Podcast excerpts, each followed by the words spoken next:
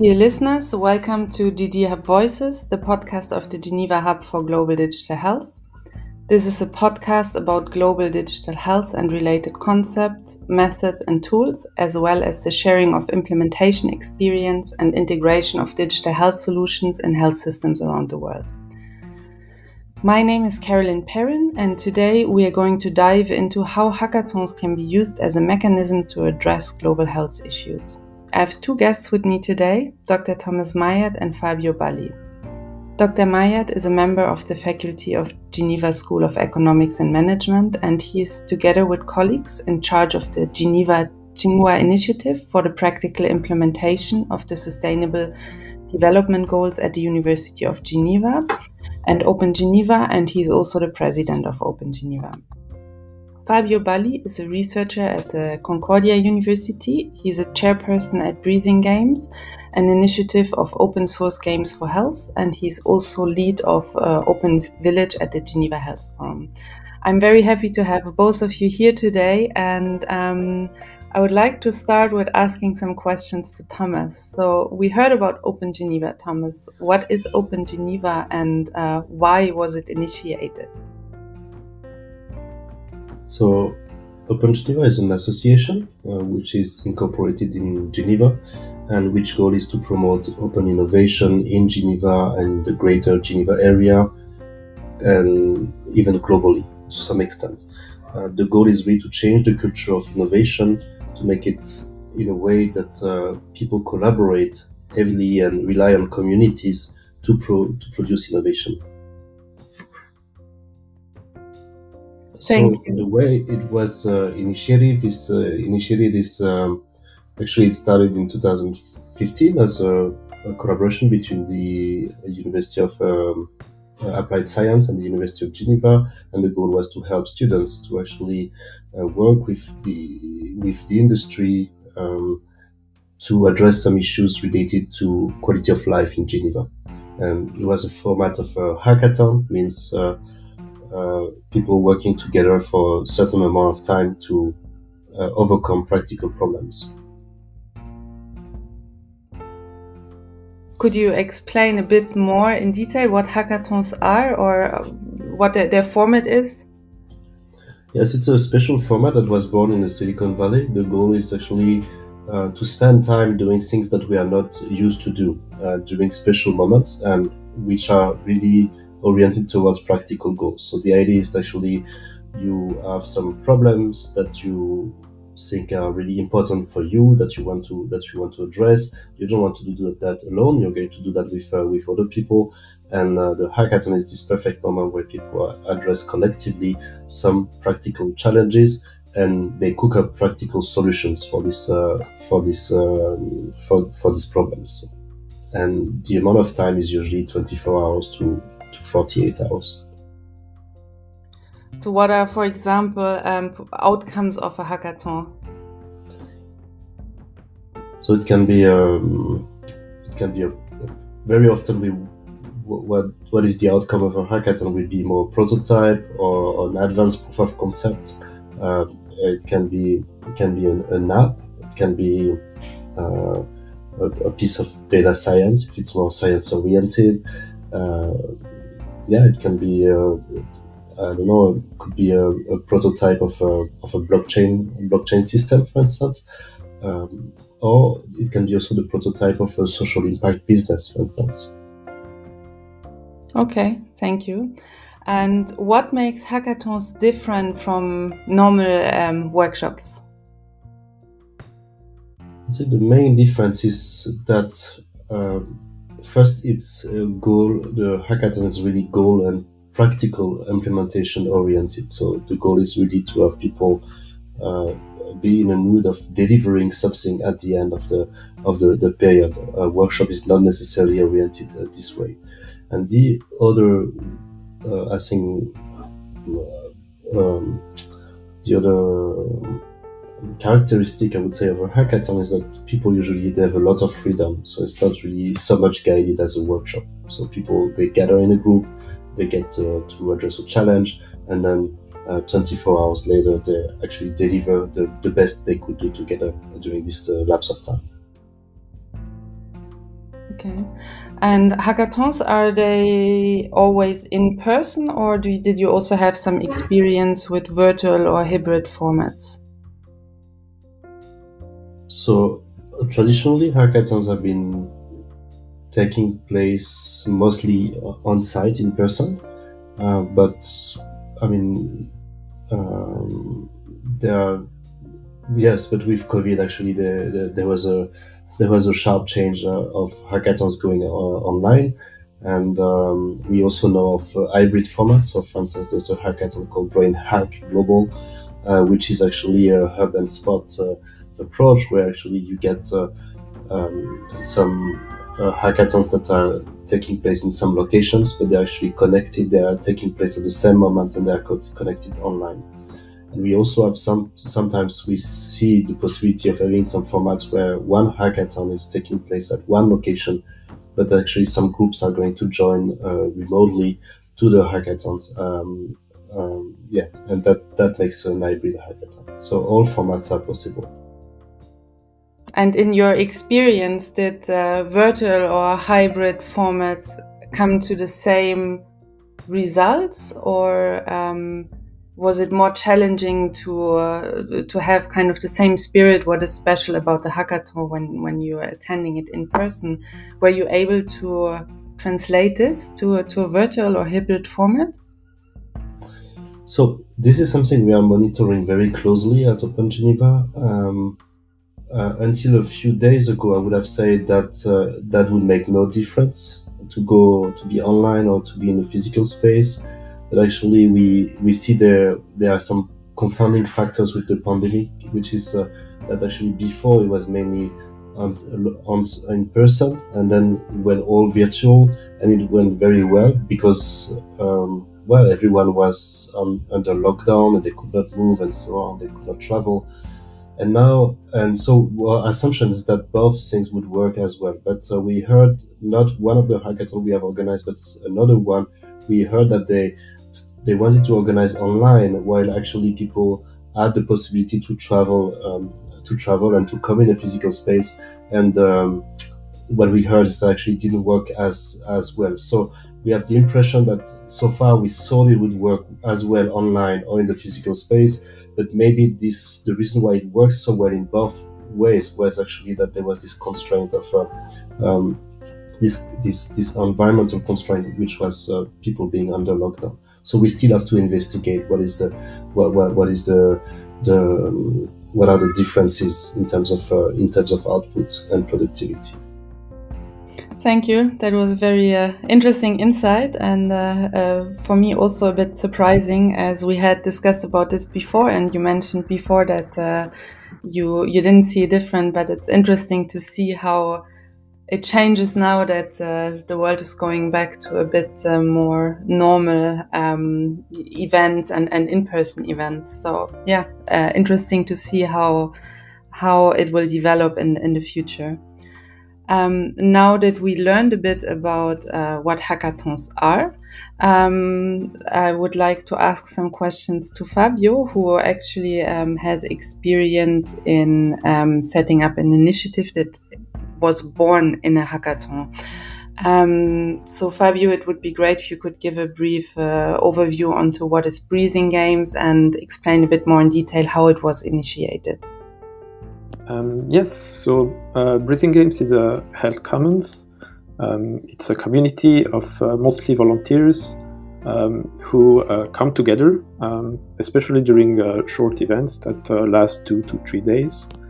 And um, our aim is to uh, collectively create with people with different skills. So, people affected in their respiratory health, with um, medical professionals, uh, with people knowledgeable about holistic health, artists, developers, designers. Um, and together we, we co create uh, digital games and also devices uh, to foster respiratory health and, and mutual care. And one uh, specific element to that is that we try to document our methodology and also to release the, the source code and the designs of, of the, the products we create so that other people can uh, uh, study, improve, translate, uh, and, and adapt them for, for their own um, activities. Thank you. And um, from your experience, because uh, if I'm correct, I think you attended quite a fair amount of, of hackathons. Um, what were determinants of success and failure? Um, yes, so when, when we started the initiative with, with two colleagues uh, in, in Montreal, um, we attended uh, hackathons and we, we had uh, our team working on breathing games while others were, were developing other projects. Uh, and then we, we started to host our own events, uh, which we called game jams, to really um, create different prototypes, uh, starting with um, games for, for respiratory therapy for young people with, with cystic fibrosis. Then we went to asthma knowledge, and, and now we're more into into trying to um, um, value the collaboration between between people affected, uh, sharing their experience, supporting each other. Um, and I think one key element for success was really to say we, we don't want to to, to foster competition. We don't want to, to do or to organize events where there is a, a prize that is awarding one person or one group.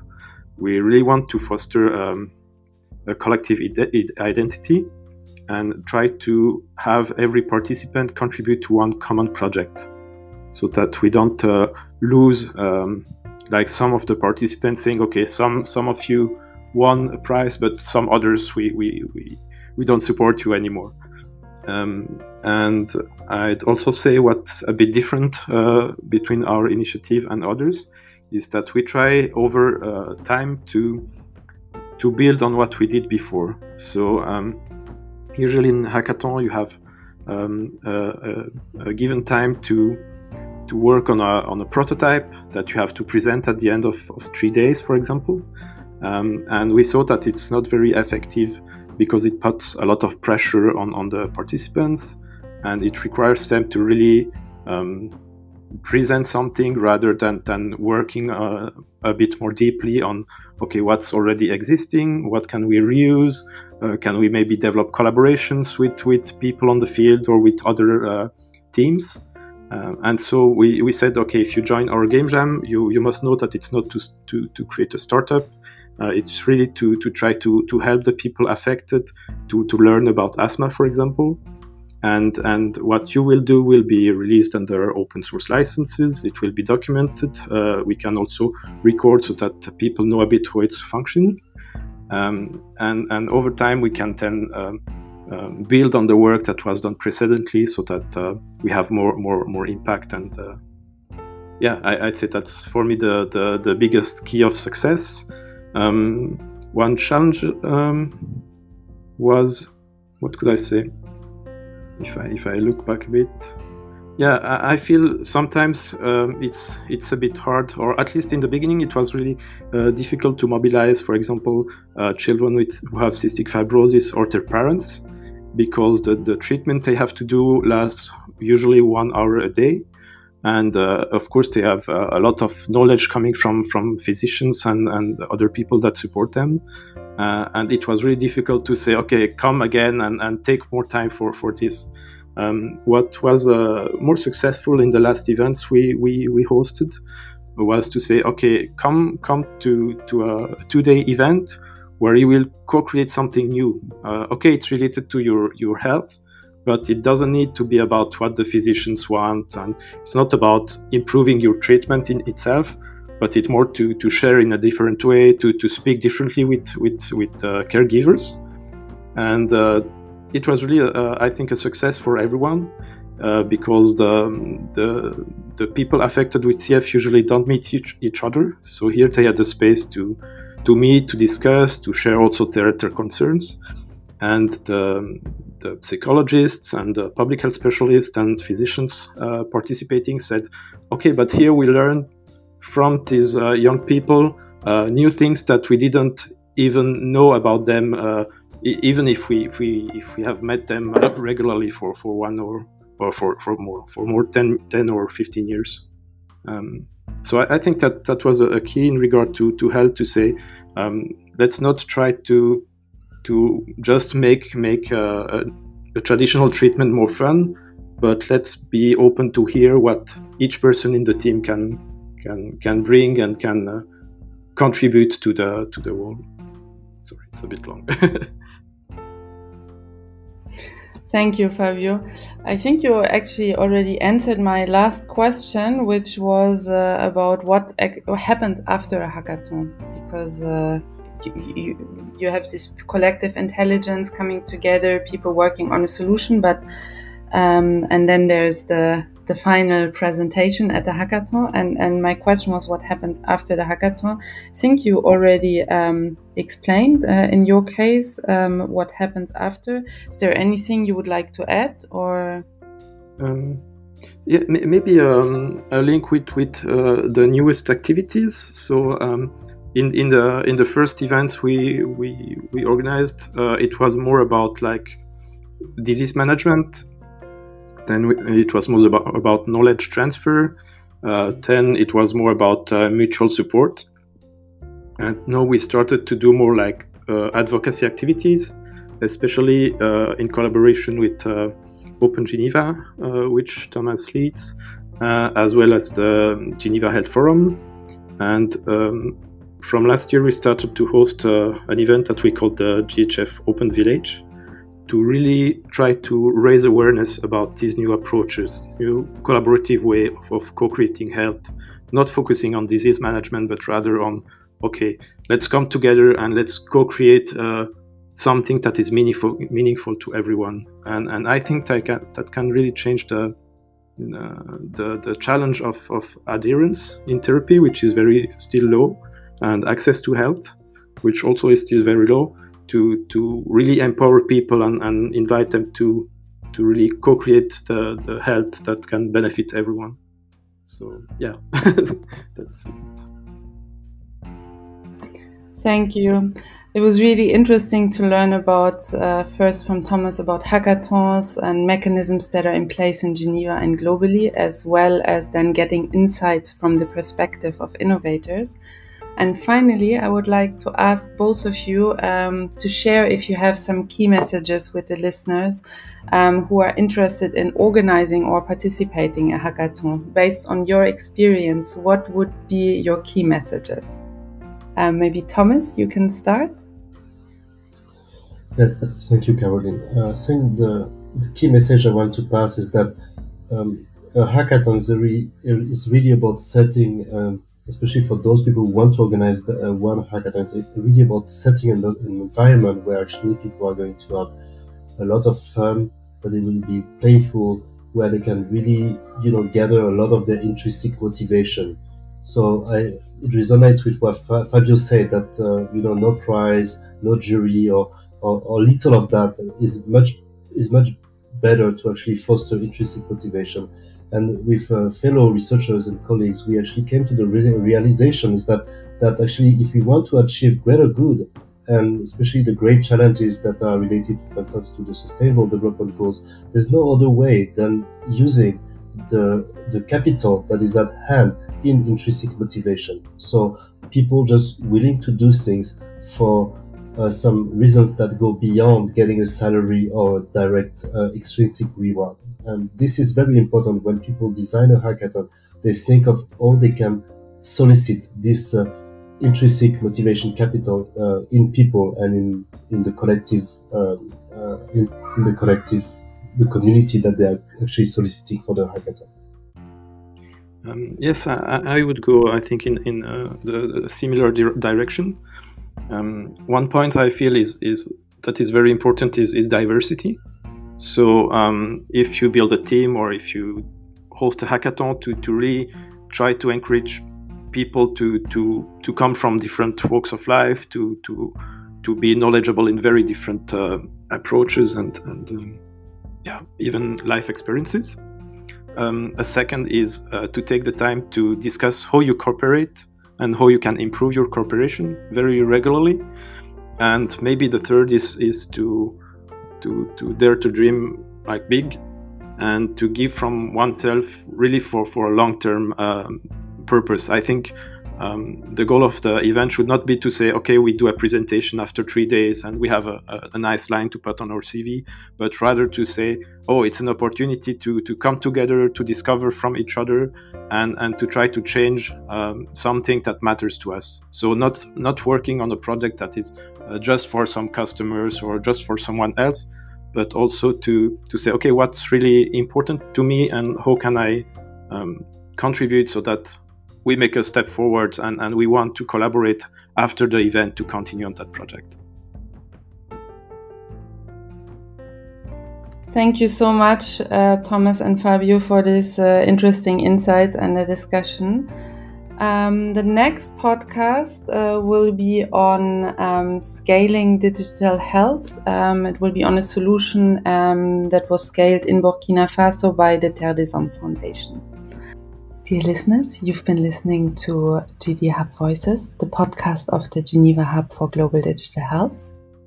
If you want to learn more about the Hub, please visit our website gdhub.org or our LinkedIn page.